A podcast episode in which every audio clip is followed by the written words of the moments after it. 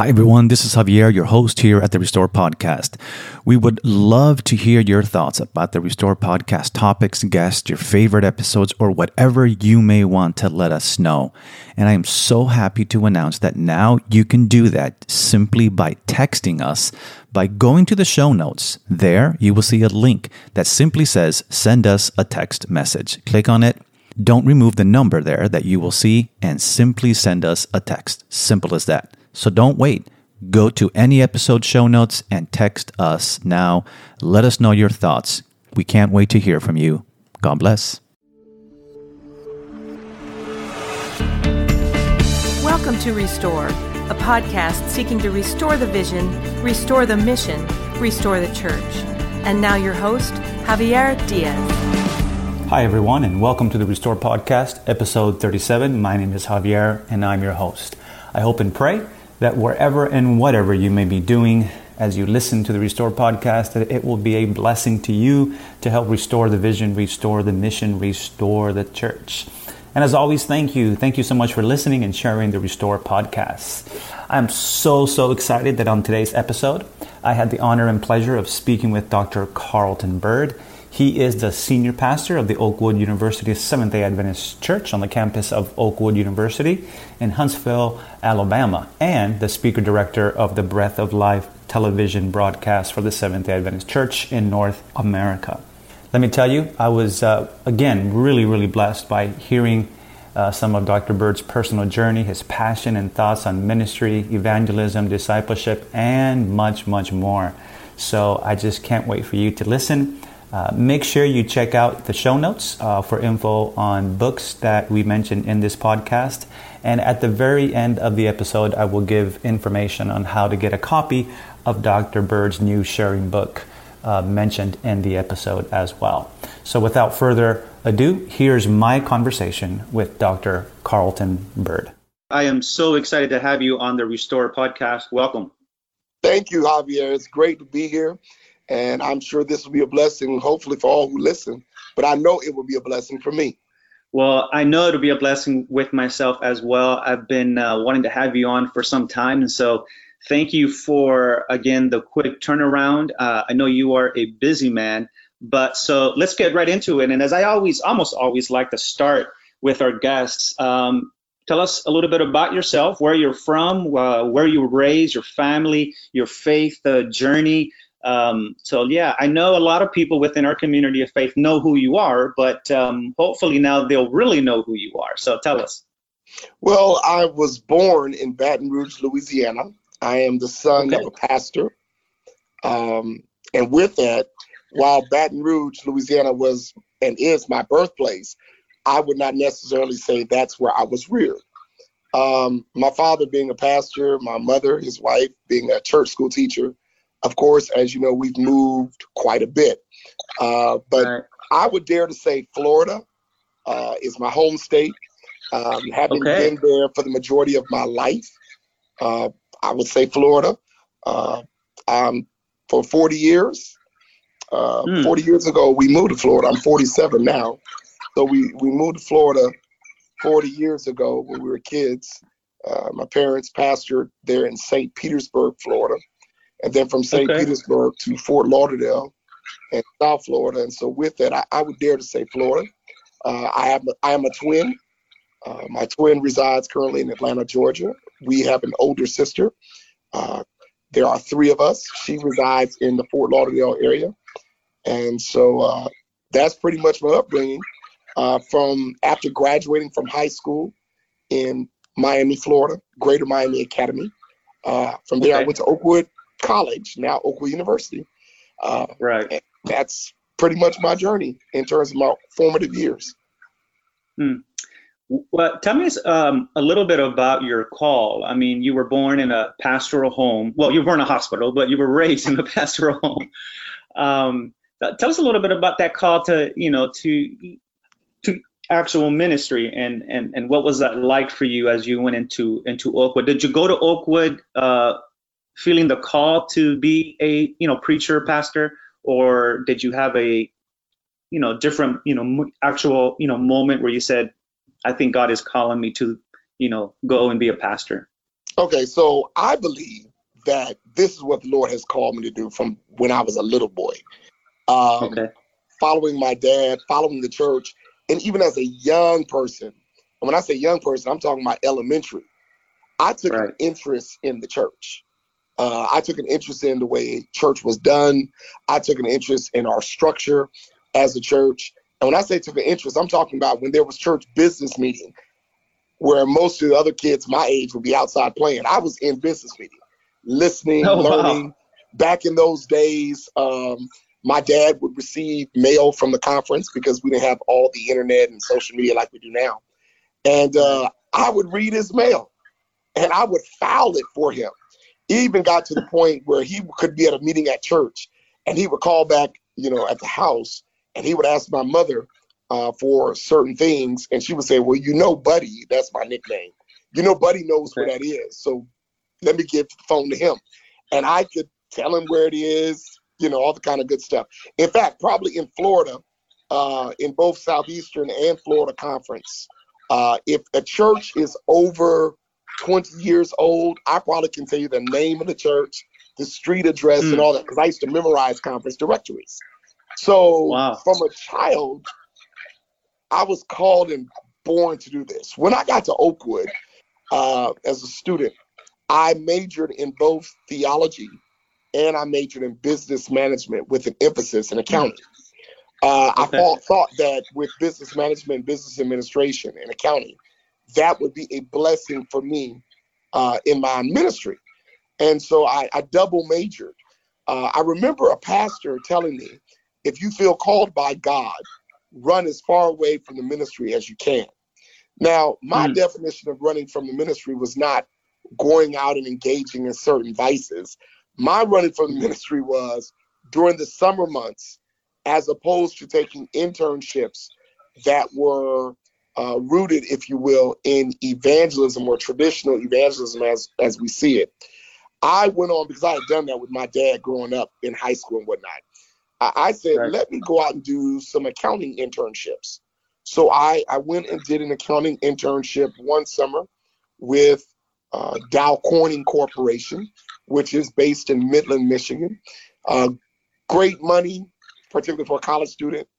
Uh, the next year, I did an accounting internship with ITT Hartford Life Insurance Company in Hartford, Connecticut. Again, great money, um, great experience meeting different people, but it was not me. It was not what yeah. I wanted to do. And I knew at that point that the calling of God on my life to do pastoral ministry was real. I mean, mm. it was real. I, I, knew. Now, interestingly enough, after I finished Oakwood, of course, I got my first uh, three church district in southern Mississippi, three smaller mm. churches, Laurel, Columbia, and Soso, Mississippi.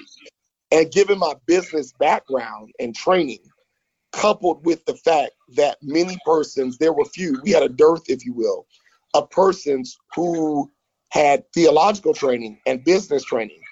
I thought, Javier, my path in the church and church work was going to be more business related and treasury related.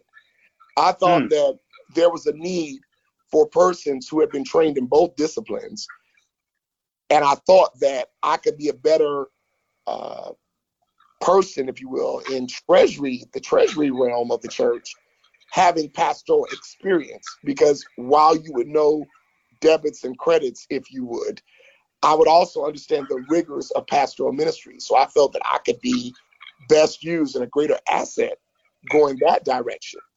But I got into evangelism and I got into pastoring and preaching and loving people that I was like, this is the track the Lord would have me to go.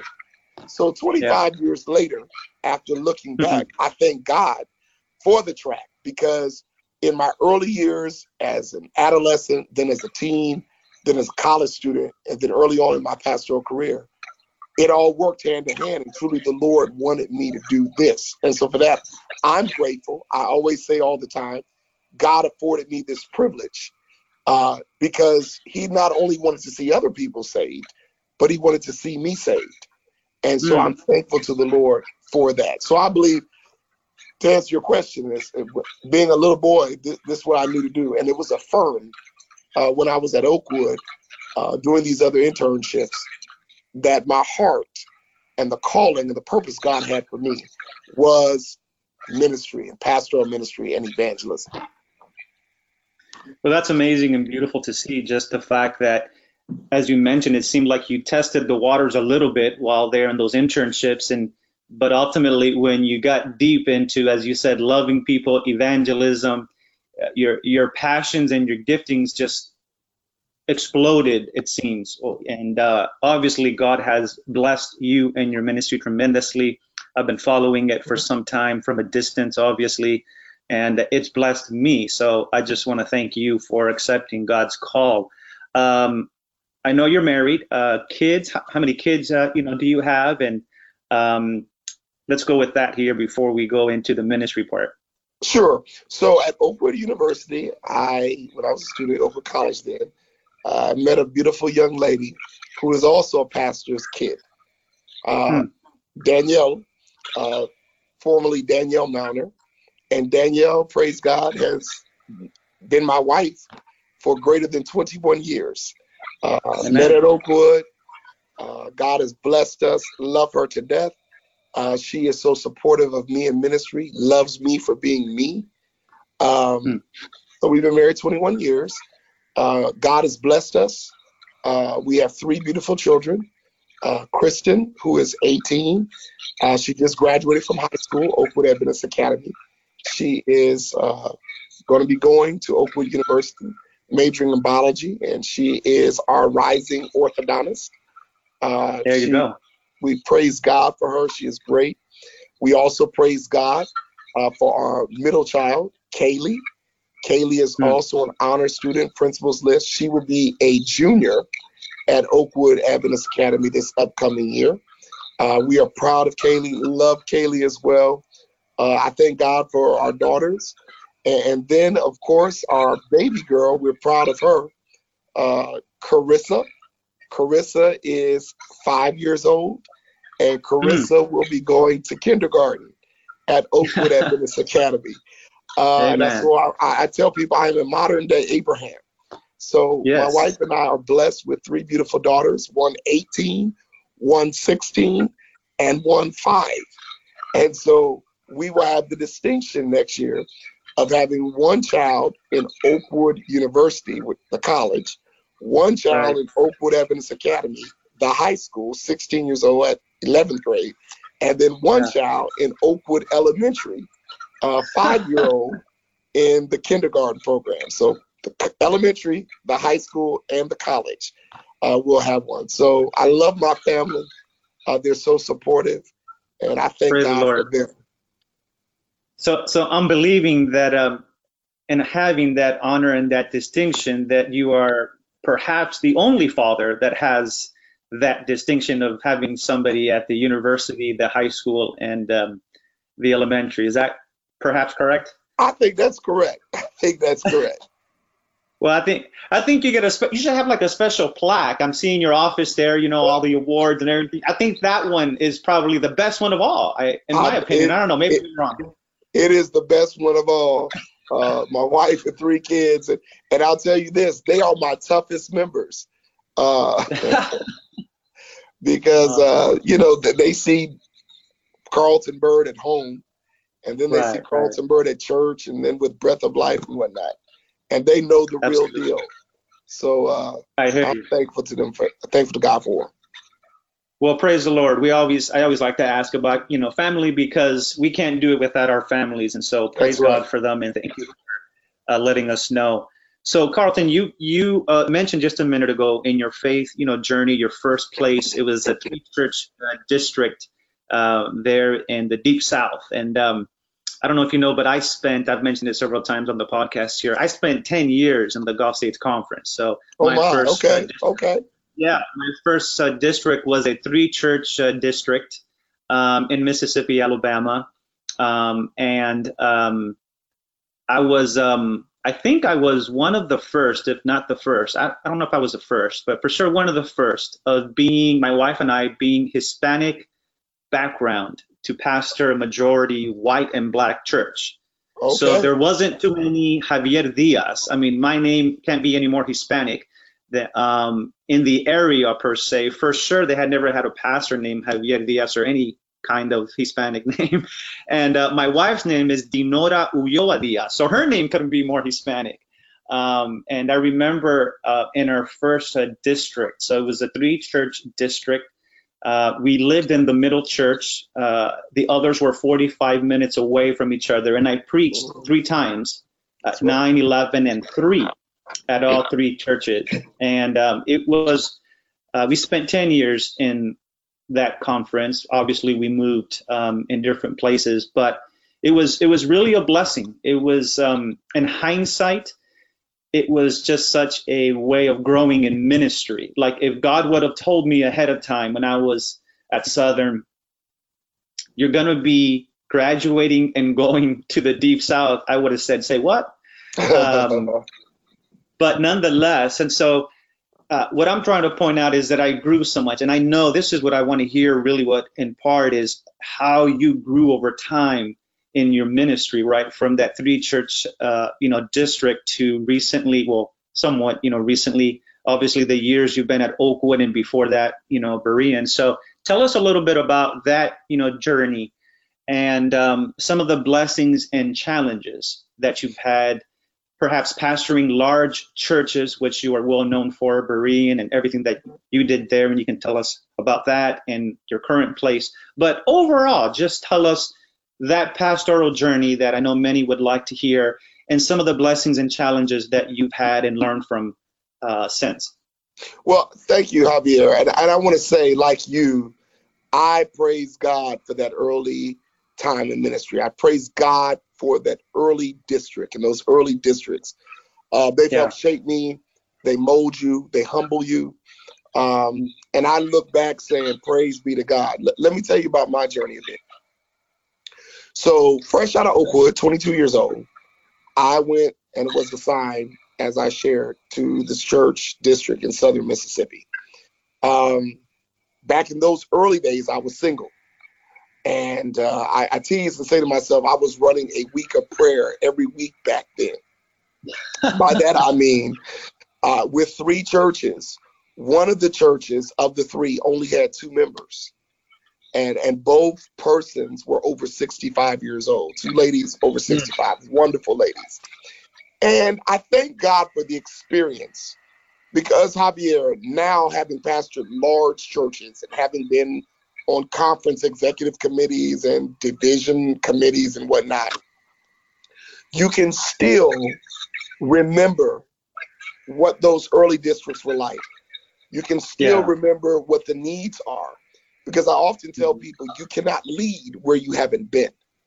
So, having been in those early districts, um, you're able better to understand ministry from that perspective. And as you know, the reality is within our church structure, we have more churches that are smaller than we do Yeah. larger. So I think it's very important when we, we do this podcast. I think it's important when we do workshops and seminars and the like that we're able to speak from a perspective of we've been there. We, we may not be there now, but we've been there. But in those Right. early years, um, in what the, the two member church, I made it a point to be there every week. So really what transpired for me in my work week, Tuesday night, I had midweek prayer meeting in one church. Wednesday Hmm. night, I had midweek prayer week meeting in the other church. And then Thursday, I had mid- midweek prayer meeting in the third church. On Sabbath mornings, I would preach at 9 a.m. at the two member church. Then at 11 a.m., I would rotate from week to week the other two churches. And then Mhm. at 4 p.m., whatever church I didn't go to at 11, I went to at 4.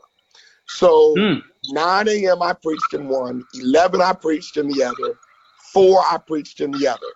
Then during the week, I was Tuesday night one church, Wednesday night one church, Thursday night one church.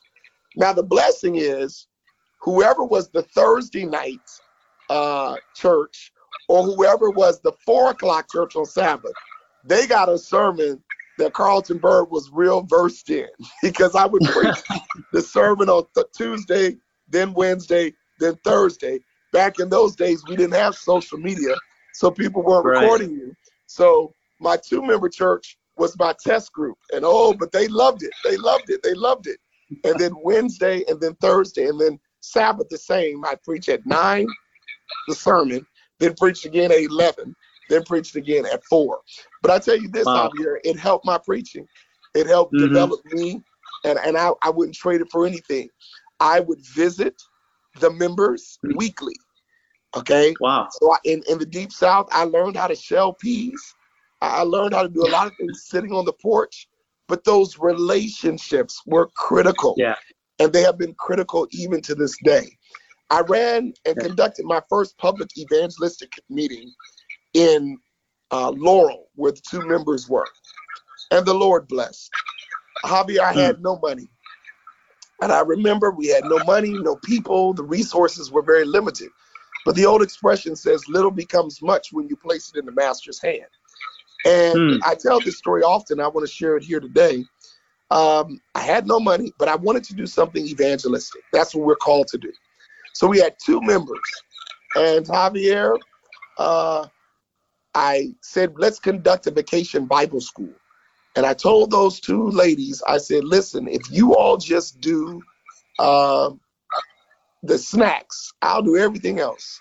So singing the songs, uh, doing the lessons, and playing, we used to play kickball with the kids. I'll do all that. Just do these um, uh, snacks, you know, whatever it was we would eat. And so You feed them all to the rest. yeah. So what we did was we I found two young men, two little boys in the neighborhood, and I told them, I said, I will give you a happy meal if you pass out all these flyers. And so I went to my computer, I did the best I could with creating a flyer announcing the Vacation Bible School, and uh, made copies, gave the flyers to the young men, the boys there, and they went out in the community. I had to make sure I didn't give them the Happy Meal until after they passed out the flyers. And sure enough, they passed out those flyers and uh, gave them the money for a Happy Meal. And opening night of our vacation Bible school, Javier, we had 52 children. Wow. And it was just a blessing. Oh, it was a blessing. And every night they would come. And so I said, listen, this is great. I said, let's conduct our vacation Bible school closing program and let's do it on Sabbath during our regular worship time. And so we did that. And the blessing was the children came and all of their parents came. And so that was a high day for us. I mean, high day. And Yeah. um, I said, you know, this is great. And so what I did was I took the names of the parents and I said, let's conduct an evangelistic meeting. So after that, we conduct an evangelistic meeting on that church every Sunday night. So Sunday night, Hmm. we conduct the evangelistic meeting. Tuesday night was when I did prayer meetings. So I preached again Tuesday night. And then on Sabbath at 9 a.m. And uh, we did that, I think it was seven weeks, because we called it the Seven Summer Lights of 1994. And the Lord bless uh, my brother. Uh, it got time for baptism, and we baptized three people. And so Wow. we grew our membership from two to five with the three people. So shortly thereafter, the conference uh, assigned me to go to the Andrews to the seminary, and uh, the latter part of that year, the president of the conference invited me to uh, come back for the year-end meeting, and so I went back for the year-end meeting. And at the year-end meeting, they traditionally give awards for uh, pastors that have done well in certain areas there in the conference. And so it got time for the evangelism award. And um, the evangelist, pastor evangelist of the year. And, um, you know, I thought, of course, they're going to give it to these other pastors who are giving great glowing reports and big reports and big numbers. And so the Hmm. president says, We're happy uh, for our pastor evangelist of the year. And our pastor evangelist of the year for our conference is Carlton Byrd. uh, because he increased his membership by 150%. So because we went from two to five. And so what a great thing, affirmation. Uh, but I look back and oh, what a time I had. I was here at Oakwood this past year. We were in the midst of an evangelistic meeting. And one of the members there in that district was very ill. And the family called and they said, you know, uh, please pray for the family member. It doesn't look good. And uh, I said, I've got to do more than call. I got on the plane that very next day. Uh, God bless, we were off the next night. Got on the plane, flew to Jackson, Mississippi, rented a car, drove over to Soso, Mississippi, and Laurel, Mississippi to see this member. And oh, I'm so grateful I did. Uh, mm. Subsequently, the member has passed, but just to see the member and talk with them. And when I walked into the to the hospital room, the spouse of the member said, "Do you know who that is?" And the the individual looked up and said, "That's Pastor Byrd." And you just mm. don't know Javier. That did my heart so good. Uh, and yeah. so when I'm able to look back, even now you're preaching to thousands, you're preaching to television audiences. But I praise God for those two people. I praise God for the people. It grew to five people. And I praise God for the other churches with 25 and 30 people. And I look forward to making it to the kingdom to see those people because they helped mm. shape and mold my ministry into becoming what it is today. What a beautiful story, and it's just amazing to to also see your passion. I mean, people can't see what I'm seeing as we're um, here in this, you know, video conference, but seeing your eyes, seeing your heart tell the story here, and um, even seeing your eyes get a little watery. Maybe I don't know if it's the video, but just you remembering that um, just shows the passion that you have, that you've always had, and I think that that just, I mean, for lack of a word, I guess the you know the word passion is thrown a lot around these you know actual days, but um, it's a beautiful story of what God can do. Even, of what the Lord will do. Yes. And two people. Um, yes. And so your God uses you there and teaches you there, and uh, I, I love that the conference um, put it out there and said, you know what, actually, percentage wise, he he's done amazing, and I think that's a great thing. It's uh, a great but, way, and it's a great way if I can jump in here of affirming, yeah. you know, our pastors, particularly, and you've been there, you've been there, Javier. Um, yeah. In those early smaller districts, um, it's a great way to affirm, and, and that goes back where God has blessed us to be where we are. We have not forgotten that. So the people mm-hmm. that are mm-hmm. there now, we we understand the importance of uh, affirming them. I tell people all the time, being at Oakwood now, you know, our church leads the conference in tithe. In fact, for regional conference churches, Oakwood University Church is the largest tithe church. But I tell people all the time, and I tell our members, I said, we mm-hmm. have a responsibility to continue to grow because it's because of the churches like Oakwood that are able to, the strong bear the infirmity of those who may be a little weak. And we've got to grow, and we've got to grow our tithe because our tithe impacts not just what we do here in Huntsville, but it impacts our entire conference. And there are mm. persons out there who are pastoring in smaller districts, and, and they need us. We've got to grow this work. Jesus isn't coming anywhere until the gospel goes everywhere. And so, even now mm. being at Oakwood, I have a passion not just to grow Oakwood, but through our gifts and through the returning of our tithe, that helps our smaller areas.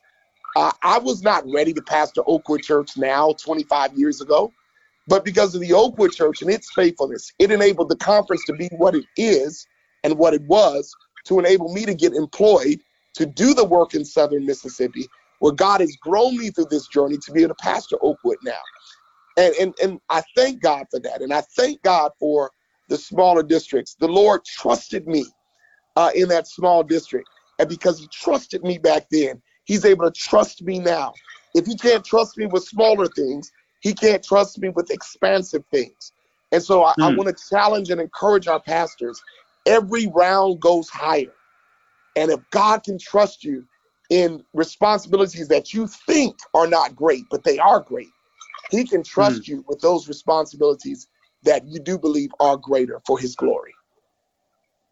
Thank you for saying that, Carlton. You know, we we we see that a lot. It's tough for some pastors in certain areas, and um, it, they can easily be discouraged, um, just like we can. It doesn't matter. Uh, the heart can be deceitful, as we know. But um, so I really appreciate those encouraging words and the actual story, and I appreciate what you're saying about our tithing system. And and um, interestingly enough, I, there were no questions about that on our on, on on our conversation, but I appreciate you know you mentioning that there's been conversations about our system and what have you, and and and um, uh, there's no perfect system, and every system should be evaluated and improved on. That's my two cents there. But with that said, it's important to what you mentioned there that um, it was in part that system that helped you grow, that helped me grow in these smaller churches and that as it helped us grow, helped us to better understand how to pastor. And so I appreciate that. Um, tell us, with that said, tell us some of the uh, kind of got, coming full circle to the you know question. Now pastoring these large churches, so Berean, Oakwood. Again, tell us not so much the differences. Uh, you can mention that as well, but some of the not just the blessings, the challenges now of pastoring right. these large churches. How does that work? I've interviewed, um, you know, Randy Roberts, Loma Linda. I've interviewed Dwight, and, and, and they have their own perspective. So give us yours as pastoring the largest um, African American church within our denomination, if I can say that. Well, the, let, let's stay a little bit on the tithe issue and let's stay a little bit on finances. Okay, there, sure. There, there is a myth out there that with the larger church, you have larger and greater economic resources. But I have learned it's all relative. It is all relative to the size of your church. Uh, so, for example, um, the utility bill in Soso or, or Laurel, Mississippi, let's say Laurel, may have been fifty dollars, if that. Right. The, the, utility bill at Oakwood is twelve thousand dollars. You know, hmm. so it's it's monthly. So so it's it's relative, but there's a myth out there. Our members, others, that there's just the resources. The reality is, uh, you have lot bigger bills. Now, we talked about right. the tithing system. I want to be very clear. I praise God for the system which has helped me. I do feel that there are times for reevaluation and a reassessment relative to our structure. And I'm not going to get into all that, but in terms sure. of the, the, the duplicitous nature of layers, if you will, I think that sure. we, we, we were organized in a certain way years ago with certain personnel being in mm-hmm. certain places because our communication channels were not what they are today. And perhaps we need to do some resourcing, if you will, of our personnel in those mm-hmm. areas where it's itching, we need to scratch, but that's another discussion. But um, that is a challenge. Uh, there is a thought and a mindset that there are greater resources. While there may be greater resources cumulatively, when we talk about gross margin, it may not be what people think. Most of our large okay. churches are affiliated uh, with an educational institution. And with that, it requires resources. Um, most of our large churches, there is an expectation that the way church is done, that the way ministry is done, that the way the physical plant is kept, there's a certain expectation, and there should be. Well, with that, there are also dollars and resources, financial resources, that are needed yeah. to complement that. So I would dare to say, uh, one challenge, you know, your your resources. Okay, another challenge in your larger church, uh, while you have again greater cumulative resources in terms of human resources um, because of the need for specialization, because of the need for expertise in certain areas, because there is a mindset, oh, we've got so many people, someone else will do it, and no one really takes direct ownership. you have a larger budget for personnel. So hmm. you, you have a larger budget, for example, for a custodial staff.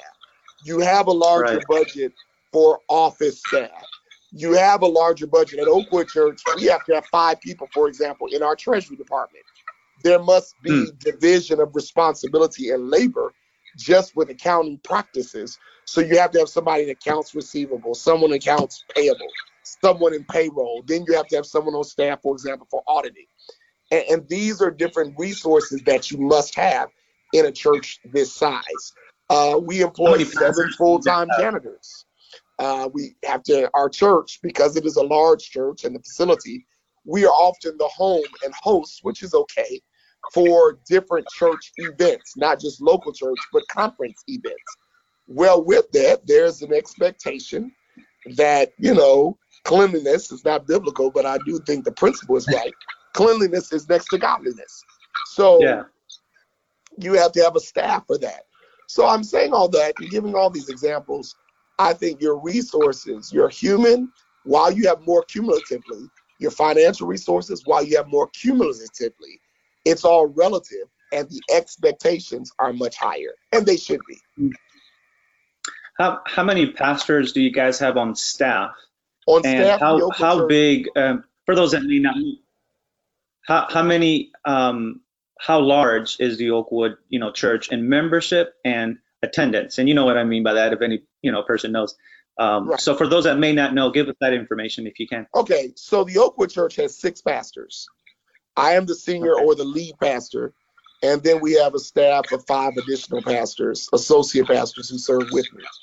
Uh, we have a book membership of about 3,000 people.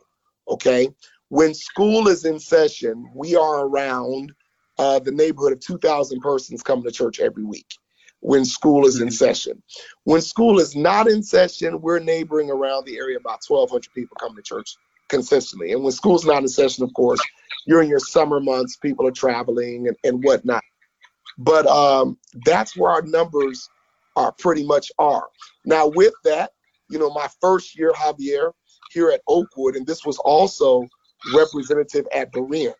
My first year here as pastor, I had 53 funerals. So in an wow. institutional setting here at Oakwood, yeah. Um, you have a lot of persons uh, within our denomination, our faith group, who retire here in this area.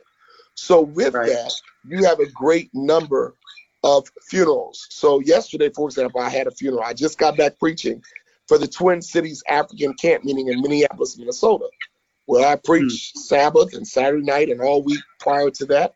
Sunday morning I catch a flight. As soon as I get off the flight, I get here to Huntsville at 3:10. There's a funeral that started at three o'clock. I've got to preach wow. the eulogy eulogy per family request. So I go straight there. So so you have that uh, as well. So there are a lot of moving parts. I tell people we're a full service church. You know, we're open yeah. every day uh, and so in your larger church, you have that. Berean, you have the same thing. Now on Berean staff, uh, there were three pastors in addition to myself. So I was the lead pastor. You have three additional pastors. Uh, but you have full-time secretary, full-time janitorial staff, full-time treasury staff. Uh, the difference between Berean and Oakwood, Berean was more an urban church. Uh, yeah. Oakwood is more an institutional church. Uh, mm-hmm. But you have same needs because you have people. Right. So tell us a little bit before we get into a breath of life. Uh, tell us a little bit about, with all that information, what does the evangelism slash discipleship process and on the Restore podcast, I've, we've had a lot of different guests and conversations about evangelism and discipleship. You know, we, we feel it's the heartbeat, obviously, clearly is a passion and a gift of yours. Um, I've read your book, and uh, we kind of talked about it um, in our uh, before we started recording. Um, Contemporary Evangelism for the 21st you know, century. It was reprinted last year as a book that you released a while ago, 2009 or so. Um, and as, as I told you before, I believe that a lot of what you mentioned, even though several years ago, definitely applies today. Um, and it seems that, that in your book, you've, in a nutshell, after giving the foundation, you, you put out the essence that it's about worship, and correct me if I'm wrong here, worship, outreach, and administration. That those three aspects, and you break it down in the book, right? I'm just giving a quick summary for the sake of time. But those three are the essence of being able to really take the church to the next level. Uh, and so, is that something that you still feel is present now at, Oak, at Oakwood? Has that changed over the course of time since you wrote the book? What are your thoughts, and, and what does that look like, especially the discipleship process with such a large church? Well, you're correct. So you've read the book. We, we can attest to that. Worship Outreach Administration. So let, let's start with the worship. Every Sabbath, every time we meet for corporate worship in our church, this is an opportunity for major evangelism. All right. Mm. And so that with evangelism, our preaching, our music, the facility, even our language, it must be inclusive. It must be of such where seekers, persons who are looking, they're searching, that they, they, they find something when they come to worship. I tell people all the time if worship is to contribute to the growth of your church, three things must take place. Number one, members have to want to be there. Okay. If mm. members don't want to be there, why would anyone else want to be there? My litmus test for me, Javier, is my family. That my family, I want them there. So members have to want to be there. Number two, um, members have to be proud to bring their friends. So it can't be a scenario mm. where they're embarrassed. Who's going to sing today? Who's going to preach today? How does the church look? No, they got to want to bring their friends. And then number three, whoever comes is eager to return.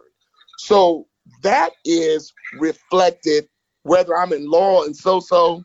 It may not be to the degree of Oakwood, but still that worship is critical. That's reflected in Berean Urban Church, Oakwood Institutional Church. Then when we talk about outreach, the different activities, Soso it was a vacation Bible school. Berean, it was a block party. Oakwood, through our Family Life Center, we have a strong feeding program. We have our own ABC and we have our own medical health clinic. There has to be some mm. type of outreach where you're connecting with people. And then when you're doing your worship, you're doing your outreach, all of that lends itself to getting what I call just simply getting names that you put in a database that you're then ready to invite to the public evangelistic campaign. I think with public evangelism and contemporary evangelism or new evangelism, there are different methods going on right now. I don't think it can be an either or. I think it has to be a both and. I think we have okay. to do both. I, I still think we have to preach, we have to teach and share in love our our biblical distinctives. Okay. I still mm. think that must be done. So yes, we can have a mother's night out. Yes, we can do friendship evangelism, but I still think we've got to teach and preach those biblical distinctives because I think that's what people are looking for. Okay. But it has to be couched in such a way that it's palatable, if you will. Now, in Berean, I conducted three evangelistic series, public evangelistic series annually. In Oakwood, I only do one because I do a lot of series external to the Huntsville community as well on an annual basis. But I probably okay. do four public campaigns a year. Now, you talked about discipleship. One of the advantages in Berean and in Houston, where I pastored prior to Berean, and then in Nashville prior to Houston. Having three meetings per year helped in that discipleship process. You may say, mm-hmm. well, what do you mean by that? Well, for me, um, repetition deepens the impression. And right. after conducting one evangelistic series, the persons who positively responded accepted Jesus Christ as their personal savior were baptized and became a part of our church fellowship. When they heard it the second time, it became a bit more clear to them. They understood it. The first time, it was cognition and emotion, if you will. But the second yeah. time when they heard it, it, it affirmed for them cognitively what they had learned. And, and for that, it was good. And by that, also, they were excited about telling others you know, I, I shared my journey. I'm a fifth generation Adventist, paternally and maternally. I have been raised in our Adventist education system. I tell people, you will not out Adventist me, okay? I, my family, we got off the morning star. But persons who join our church, they have mm-hmm. a reach far greater than we do. So part yes. of that discipleship process particularly when we were doing those three meetings annually within the local church. The first time, those new members, and I'm very careful, I tell people, let's not say new believers, let's say new members, because there are people who are new members, but they were already believers. Okay? Mm. They're new yeah. members. The new members, they become acclimated to our fellowship. They hear it again. It affirms what they heard earlier. And then that third tier, uh, that third time we have that meeting, then they're ready to engage really all out in the commission. Now, you've been baptized, you are being discipled. Now go make another disciple. Okay. And that that that has been a blessing. In Oakwood, we have a real emphasis, uh, especially as of late, with our Sabbath school, and because we see that as our small groups. And so with okay. that, we're really hammering that home, and hammering that home really with children and youth. Our our latest two additions to our pastoral staff uh, have been a full time children's ministries pastor, and you can see okay. the discipleship. You you can see the intentionality with Sabbath school, but also with everything we do. At our church, we still do a children's story, and you can still see uh, where point A goes to B and C and all that. Awesome mm-hmm. person we have on our staff, and and we're getting that also now. Uh, our latest hire has been the addition of a specific youth and young adult ministries pastor. Again, honing in on that discipleship piece. So with the youth, with the children, then we have a new members ministry at our church at Oakwood, where our okay. members, because we, we we build on the wealth of retirees who have served our church. And so mm-hmm. once a month, every Friday, they have a gathering of new members, of course, discipleship, uh, helping them understand the Sabbath, time for fellowship, which is critical. We have to be intentional about that given the size of our church. Uh, and it has proven to be a wonderful thing, wonderful thing. And then we have a, a part of that Sabbath school piece. We have a new member slash discipleship Sabbath school class, and they speak okay. to the needs of our people.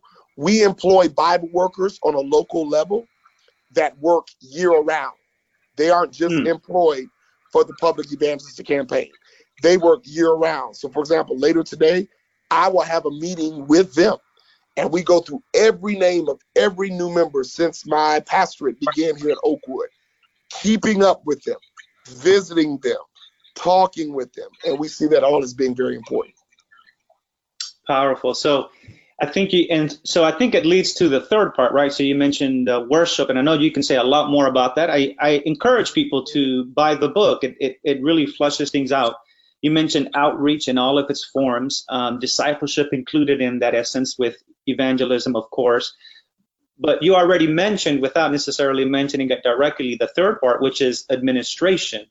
Mm-hmm. Um, and speak a little bit toward that because I think that's a that's a big part there, and it's what you were saying. Just as you're speaking, you're being very intentional, and as the old saying goes, whether it was John Maxwell who said it first or whoever it is that said it first, everything rises and falls on leadership, administration to some to some degree.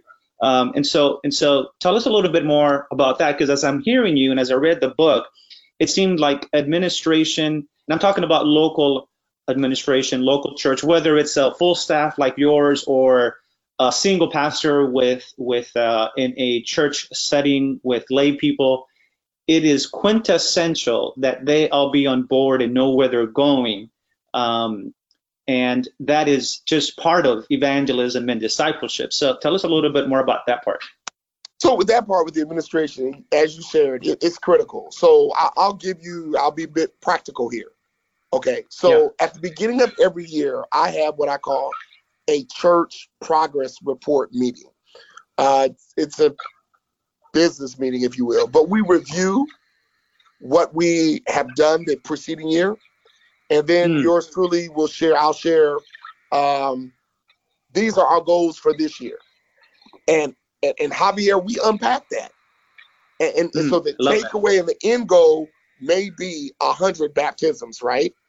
But what I'll do is, and I've been doing this since Soso and Laurel, I'll put together a booklet and say, this is the takeaway.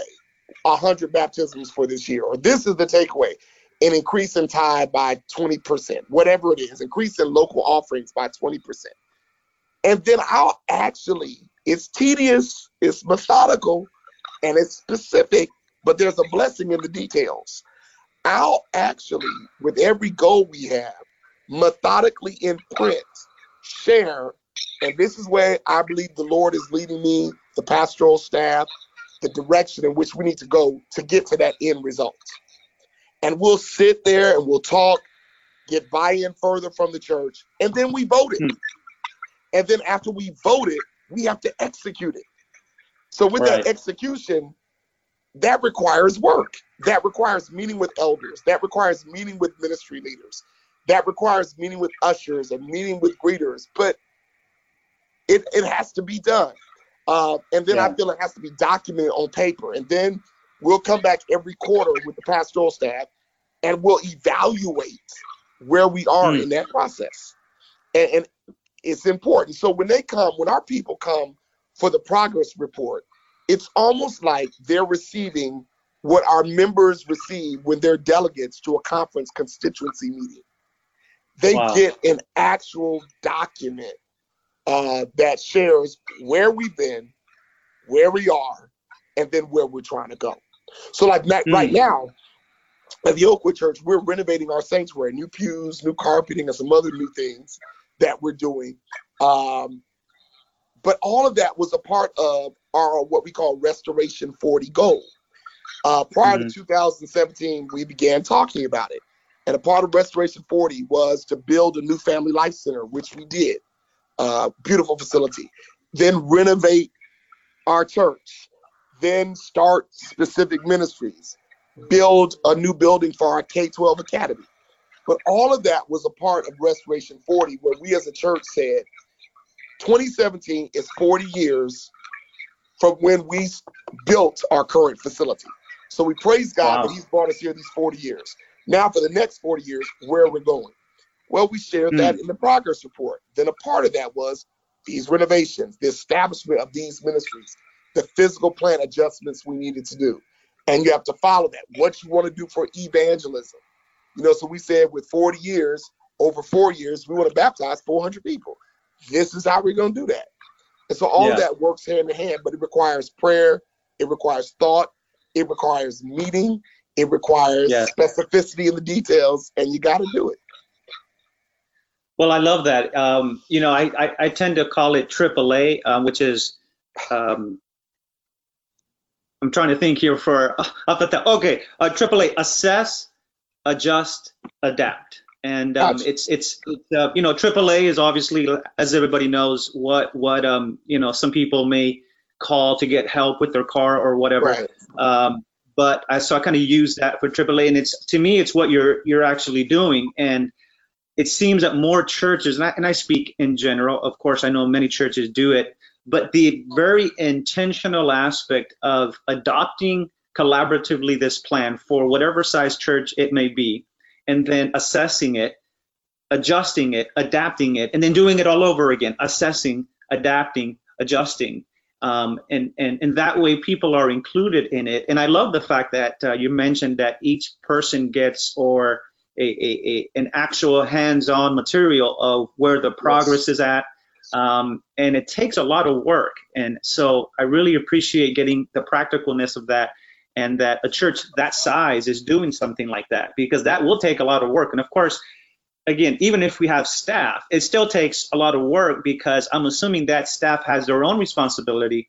But to be fair, they're also looking at Dr. Carlton Byrd. Like, what does right. Dr. Carlton Byrd say about all this? Whether we like it or not, they're looking at what is he saying and what's right. coming down with the rest of the group. Is that fair to say? That is definitely fair to say. You, you, you got it right. You're ready to join, become a member of the Oakwood Church. You got it right. Amen. I'd love to. Um, so, with that said, how do you manage all of that and also um, lead and direct Breath of Life. So tell us a little bit about Breath of Life. Um, I know you've been there since my understanding 2010. That's correct. But um, yeah, give us a little synopsis of uh, how Breath of Life started, where it's at, how it's how you run it jointly with Oakwood and um, where it's going. Well, to answer your question, the first one, how do you do it? Only the Lord and a supportive family. I'll say that. But Breath of Life was started in 1974.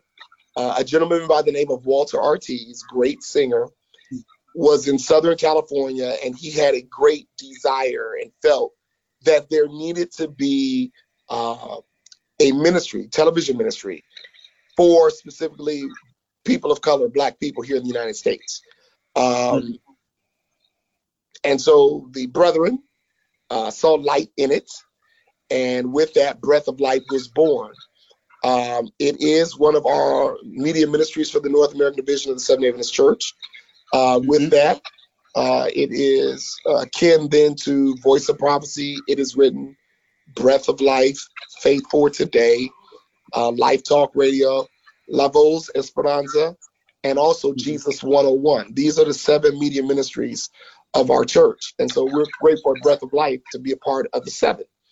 Um, our first speaker director was the beloved Elder C.D. Brooks, great mm-hmm. preacher, great pulpiteer.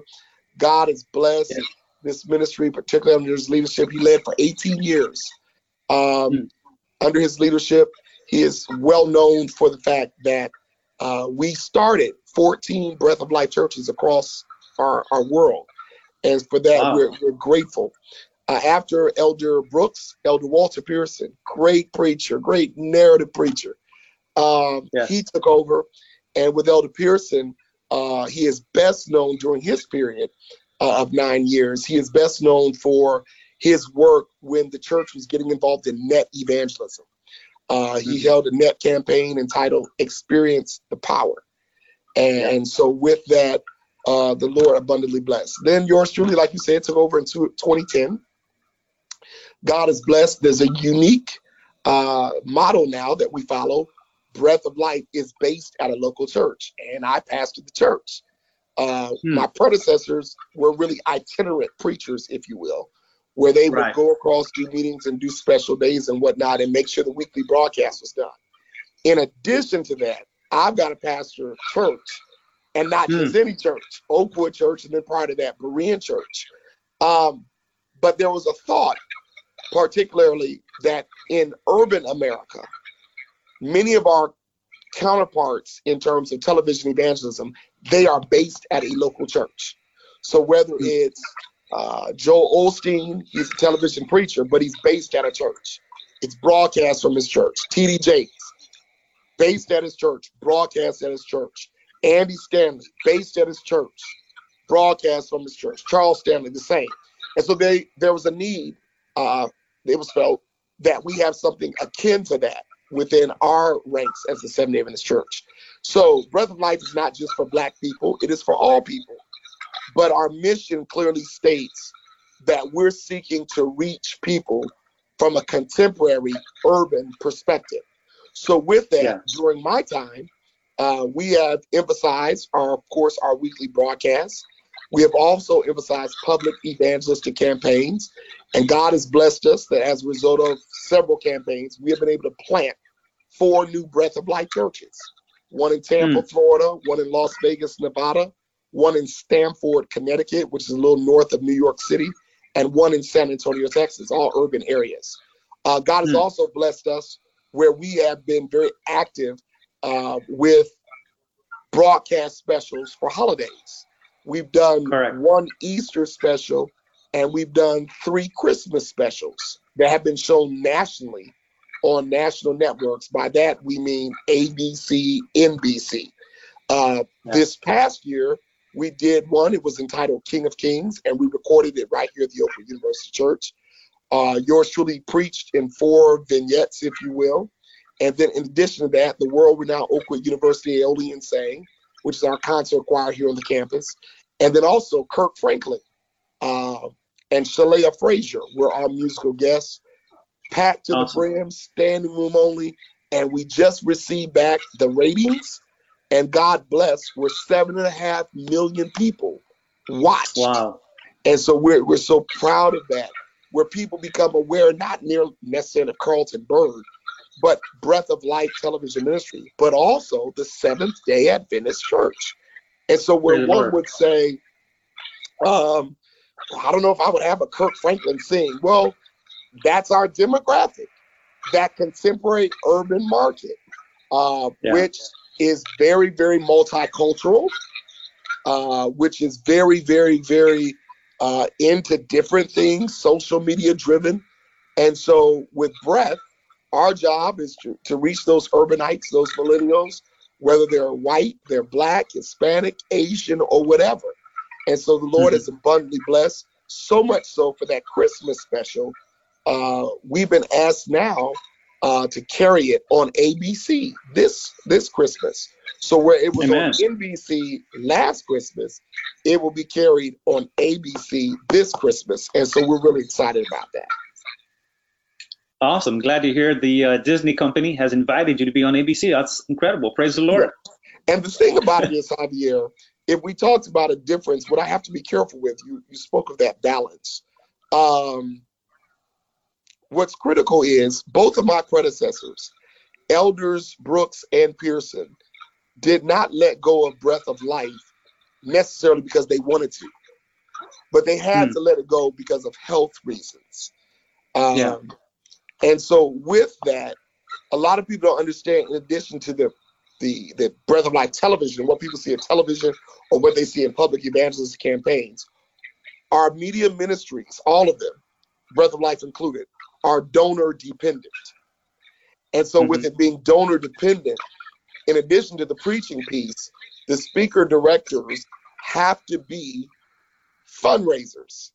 Uh, while we receive an appropriation from the Seventh day Adventist Church, the appropriation is not to the tune of being able for these ministries to operate. We are donor dependent uh, donor dependent. So if the if the appropriation is 10, 15 percent of our budget, we've got to raise the rest.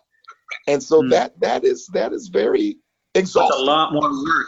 Oh, that's a lot more work exhausting. on Carlton Byrd. Yes, that is yeah. exhausting. So it works well with Breath of Life being based at a church because there can be some commonalities with human resources. By that I mean most large churches today, they have a strong streaming ministry, or they may even have a localized television broadcast ministry, but minimally a, a, an internet streaming ministry. So with that, we are able to capitalize and up the ante, if you will, intensify our efforts because there are certain standards for public television. We're on the Word Network, which is a national network. We are also on several uh, ABC affiliates across the country, and then of course 3ABN, Hope Channel, and whatnot. But there are certain broadcast standards that are a little greater than what one would do just with you know your internet ministry. But because we have to do that, you know, we intensify our efforts with our equipment, uh, and then we have human resources that help out. And in a large church, that is one advantage you have greater human resources to help, even with a television and or an internet ministry. Uh, with us, we're able to utilize a lot of the students. We are partnered with Oakwood University and with their communications department. The communications department, who deals with broadcast journalism, is also the media director for the Oakwood University Church. So with okay. that, we're able to utilize student resources uh, where they get their practicums, just like a theology major must work a public evangelistic campaign. An education yeah. ma- major must do a school uh, practicum. Communication majors, they have to do practicums with uh, the church and with Breath of Life, given their television ministry. Well, I personally praise God. Um, you know, four score seven years ago, when I was coming back to God, um, I remember learning a Breath of Life. So when I say four score seven years ago, it was, I don't know, 20 or so years ago. And um, growing up in a predominantly Hispanic church, large church settings, of course, I knew La Voz de la Esperanza and all of that. But of course, I mainly spoke English. Um, and I, I, I came to know of of uh, somebody lent me a tape. And uh, yes, right back in those days, we, we had a tape, VHS tape. and it was a person named C.D. Brooks. And I kept on hearing him say, "The Bible says," right? And so I, I, I just, yes. And so I, I, I mean, I grew up Seventh Day Adventist as well, uh, but again, I'm listening to different Hispanic speakers and preachers and things of that nature, and and and then I learned of C.D. Brooks, and then I, I, I think I saw that whole series that you mentioned on VHS tape back in the day of Walter Pearson. Right. Um, what a blessing that was uh, for myself um, at that time, and of course your you know your ministry as well.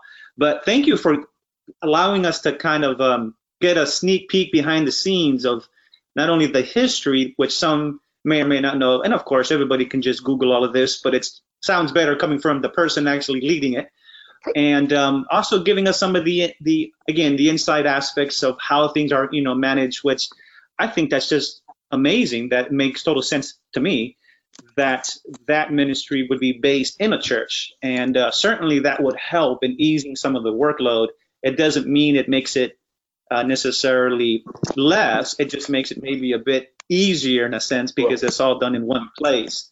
Right. um, with that said you uh, recently published um, a new book. I believe it's a sharing book out of Breath of Life called uh, Free, and I have not had a chance, you know, to read it. Our um, time from when I contacted you to when this interview was being taken place was uh, short, and I just had found out about the book being released literally a few weeks ago, if I'm not mistaken. So, tell us a little bit about the book. Uh, what is it about? And um, I'll, I'll put it on the show notes for people to get it and we're going to okay. be giving it away as well. So I'll give more information about that in the intro or in the exit of this episode. But tell us about the book. Okay, so the book is entitled Free. And the book talks about the fact that Jesus Christ is the ultimate freedom fighter. There is a lot of conversation, as you know, in our world today relative to social justice. Um, now, I think within our church ranks, it raises an eyebrow for some because they may or may not really know what social justice is all about. But when we talk about social justice, we're talking about relief of the oppressed and helping the downtrodden. And so in this book, Free, that's what we're talking about with specificity to the fact that Jesus, he is the original freedom fighter. And so we begin Amen. to trace freedom for God's people uh, there in the Exodus with uh, Moses and the children of Israel seeking to be freed from the oppression of Pharaoh.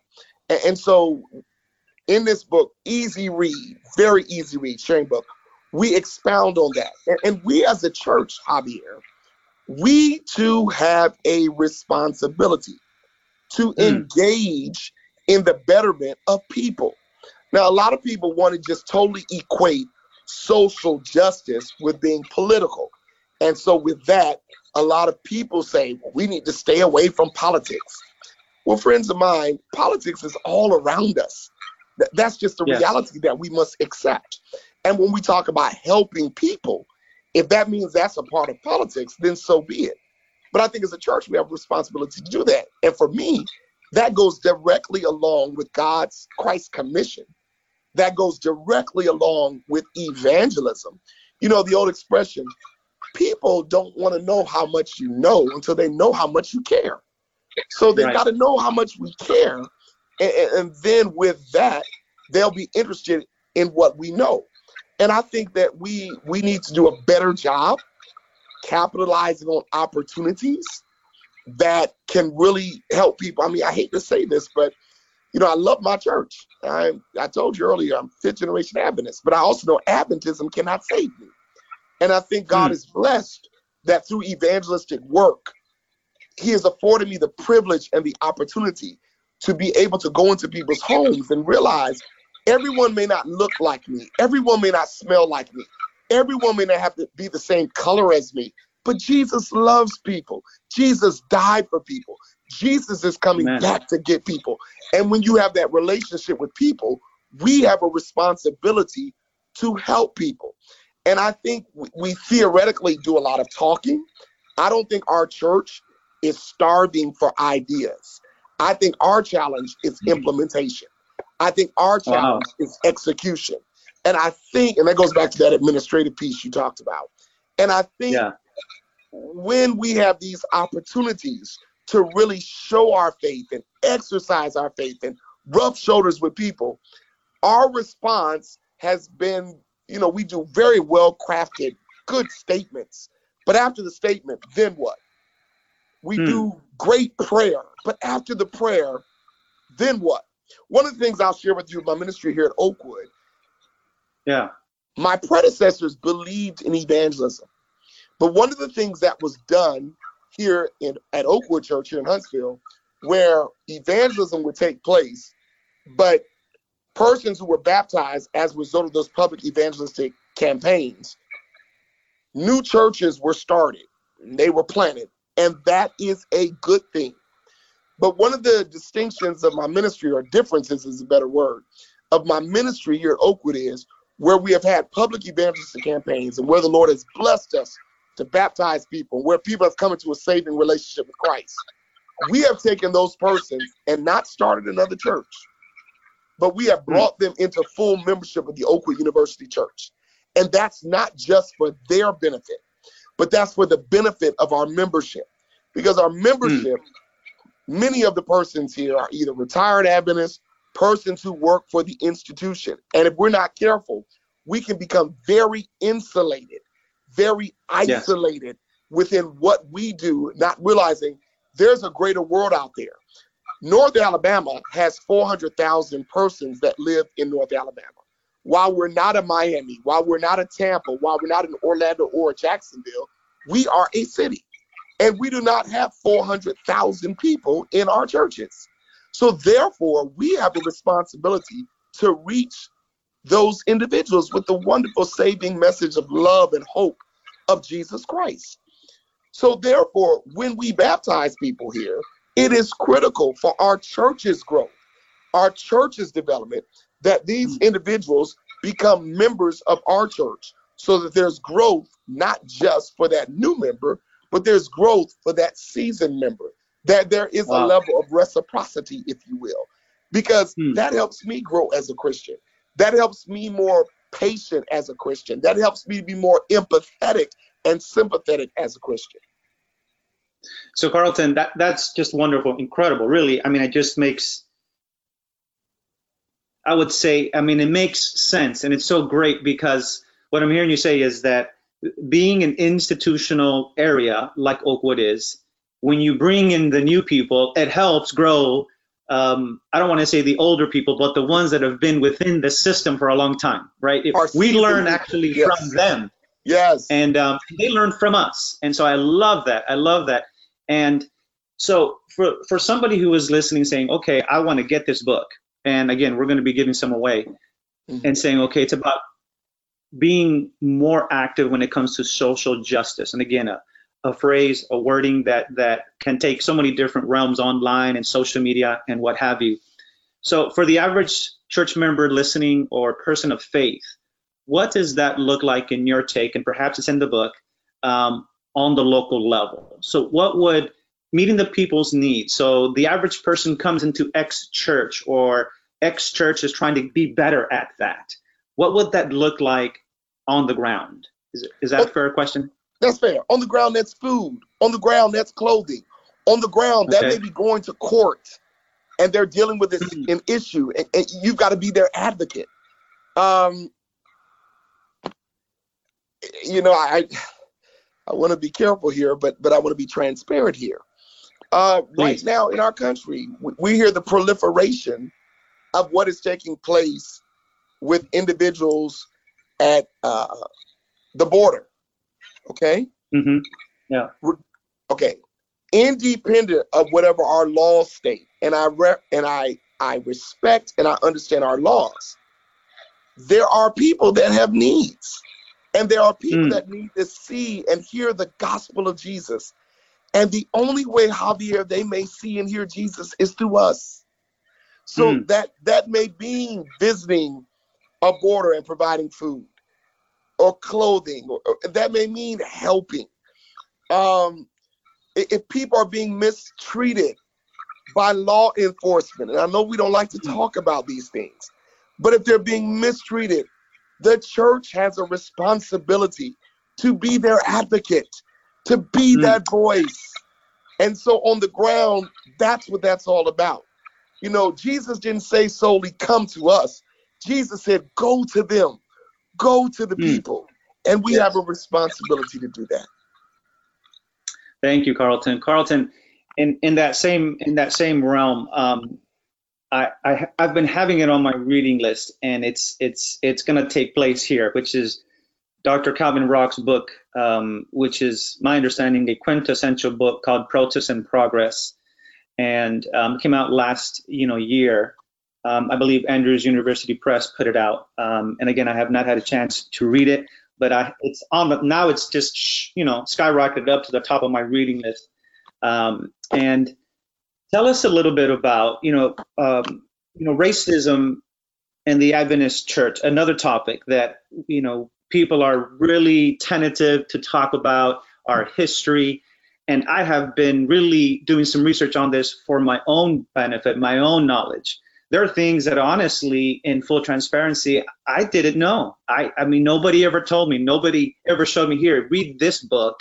They gave me this book without naming the books, but they never told me, here, read this book, or let me tell you about what happened and I have really dug into it. And so it's a very broad question, very delicate question for some, but tell us how you feel, um, how the church has done, is doing, and what can we do better when it comes to racism, the church, and everything that that involves. Is that did I ask that question fair? If I asked it wrong, help me out. No, no, no. You asked it right, and plus, I know your heart. Your heart's in the right place. Um, we have a very, very rough past. Mm-hmm. Yeah. As relates to race relations. I mean, we talk about our history. We're talking about being one in Christ, and yet there were certain people of color who years ago couldn't eat in the general conference cafeteria. Um, right. There's a lady of color Lucy Byard, who needs medical treatment, but is denied, denied treatment at the then Washington Adventist Hospital. I mean, that's mm. a problem, Javier. Um, mm, yeah. And while we have made progress. We still have a long way to go. I think with problem solution, one of the biggest things that we must address if we're going to get to problem solution, one of the first steps is problem recognition. And I mm. think that we're in denial. I think that conversations like this, though they're difficult, they're necessary. I think yes. the book that uh, Dr. Rock has written, great book, must read, uh, and it helps in this process. But, you know, our past has not been the greatest. And we need to accept that and acknowledge that. Now, do we need to move forward? Yes, we need to move forward. But to think that, oh, really, this hasn't been bad, uh, this hasn't been the greatest, uh, it, it, it, it, hasn't been as bad as people want to make it, that's wrong. Um, yeah. Th- that, that's wrong. So I think that, and I'm trying to be general, we have the history, it has gotten better, we have a long way to go. Uh, solutions are these kind of conversations. Solutions mm-hmm. are also um, honestly and transparently dealing with the issues. And maybe the fruit of that will be personnel decisions. Maybe the fruit of that will be fellowship, uh, intentional fellowship. Uh, maybe mm-hmm. the fruit of, of, of, moving from this are younger people. They see through a different lens uh, th- than we see. Uh, but but I'll be clear, you know, I thank God for the opportunity of serving the breath of life, and I travel across the country. And right. uh, you'd be surprised at some of the things I hear from people when mm. I am the featured speaker or the uh, the mm. person that is being asked to come as a special guest. So we still yet have some work to do.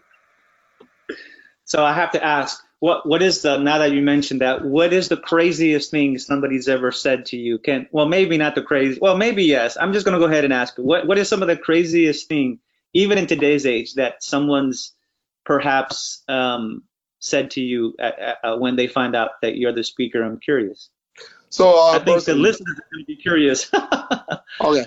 Oh, so the conference, which is a predominantly, you know, Caucasian conference, a person will come up to me and say, "Oh, we have a black speaker. I thought all you all could do was sing." Mercy, have Yeah. mercy. Yes. No, no. You, oh, mercy. I'm just incredible. Yeah. Um, so Carlton, so I, I hear you say conversations. You know, I think the more I converse with people, um, let me just ask one more question, follow up to that. You know, Mhm. how I know some of our universities. I know Andrews um, hired a a uh, diversity person there, uh, Michael um Michael Nixon, I believe. Yes. Um, uh, also, I know Southern, my alma mater, um, is also, I believe, hiring somebody as well. I think they got a grant for that. Um, what what is explain to those that may not know what does that mean? Why do we need a diversity person in those in those areas? Some may not understand why. Um, could could you help? Being that you're in an institutional setting yourself there at Oakwood, uh, maybe speak a little bit into that to to help maybe is this one way to help us continue to move forward? It, it, it definitely is one way. Number one, because you have a person, you have an individual at the table. You have someone at the table. Uh, I'm pretty sure with administrators at Oakwood, we have a diversity, uh, an individual special assistant to the president for diversity as well, Isaac Iberna. Okay. But um, Okay. you, you have someone at the table, and so Right. you have someone at the table who is speaking to the issues that we face as a country, as a culture, and as a church. And, and I think that is a very good thing, and that sends a message that there is a need, there is a deliberate intentionality for inclusion. Now, if organizations are seeking just to have uh, this individual be a token, then that, you know, Right. that's not you know what this is all about i tell people all the time when we talk about integration integration is not where the less dominant culture merely takes on the traits the philosophies and ideas and ideals of the dominant culture. Integration mm-hmm. is shared ideas shared mm. ideals shared philosophies shared methods. So i think by having the diversity officer at least it lends itself to there's someone at the table engaging in conversation, speaking to the issues, and doing its best to bring a level of holism to that campus community. So, do I think it's necessary? Definitely, definitely. Now we got to get the right people, but it's Right, definitely right. necessary. And I think that's what that person does. Right. So I guess what also you what I'm you know what I'm hearing you say it helps that person have a voice, uh, representation, and fill in perhaps some of the blind spots that people may not be aware of or understand or comprehend of what's going on. And I think I think I you know understand uh, the need and that essence for that. And again, people may disagree when they listen to this, and I'll leave that up to whoever listens um, in their in their understanding whether they agree or not. But I really thank you for speaking into this, and I and I believe that we want to have more conversations in regards to this. And I always believe that we need to listen more. I need to be better at listening. Of course, hosting a podcast like this has really helped me to to just listen to so many different perspectives of you know people. The the closer we are, um, our proximity, and it's been said before by different people, the proximity to the issue often determines our understanding of the current situation. So sometimes people speak into um, this topic, but really they're far removed. They're they're not even in the midst of it. They're not talking to people that look different than they are, that think different than they are. Um, you know, you gave an example of yours, and I'm going to give an example, and I'm, I got to be careful as well. Um, but uh, uh, a while ago, I, I was visiting a church. Won't say what church or where or, or, or anything. It could be in Florida, could be outside of Florida. Right. Um, and they they introduced me to an individual, a longtime church member, and they said, "This is uh, Pastor Javier Diaz." They told them um, what I did, and the response that I got back is, "Is is is that your first name or last name?" Thinking of my name Javier, and this, and then they said something in the nature of, "Is is that a Mexican name?" Now Uh, I understand that, like you said, I, I I felt like their heart was in the right place, um, but like that was their first reaction, their first response. It wasn't "Happy Sabbath, how are you? Right. Good to see you. Right. Good to have you here." Um, it was my my name, where I'm from, and um, and and I can sense a little bit of tension with the individual for no reason. Never met this man before in my life.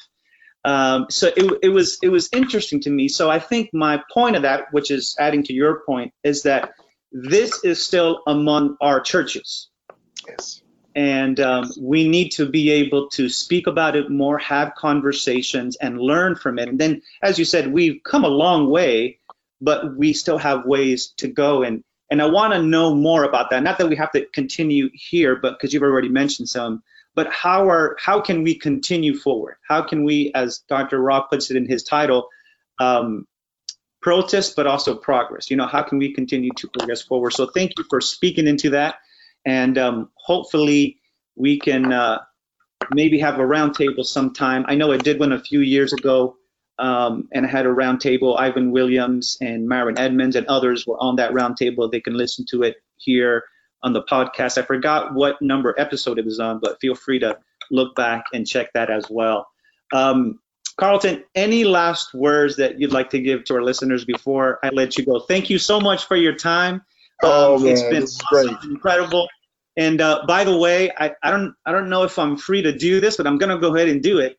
Um, but um, you're going to be our camp meeting speaker next uh, year, so thank you for That's accepting right. that.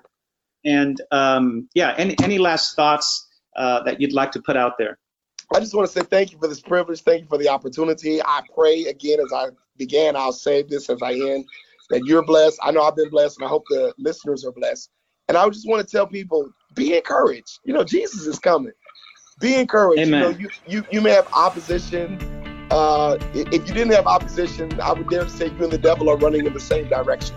So Mercy. but but but continue to, to be a blessing to people and, and and and understand people are who they are they are Hmm. who they are uh, and that's okay but but i want to close with this always remember particularly to our pastors our lay leaders god blesses people not places so Hmm. be faithful where you are and, and, and god will reward you i believe god rewards faithfulness Thank you so much for being on. God bless you, Carlton. take care Well, I hope and pray that you were blessed and perhaps even challenged by our conversation. Thank you so much to Dr. Byrd for your time and willingness to be on the podcast. And as mentioned earlier, we want to give away his new sharing book entitled Free. Uh, that was mentioned. Uh, so the first three people, the first three people to email me at Javier, J-A-V-I-E-R dot Diaz, D-I-A-Z at floridaconference.com and basically just say, send me the book free. I will do that for free. Again, the first three to email me, J-A-V-I-E-R dot D-I-A-Z at floridaconference.com. We will send that to you for free. Thank you again, everyone, for listening. Please feel free to share, subscribe, and leave a rating if you desire. It's always appreciated. Until next time, God bless. Thank you for listening to this Restore podcast. We hope you've been blessed. Don't forget to subscribe so you won't miss any of our inspiring episodes.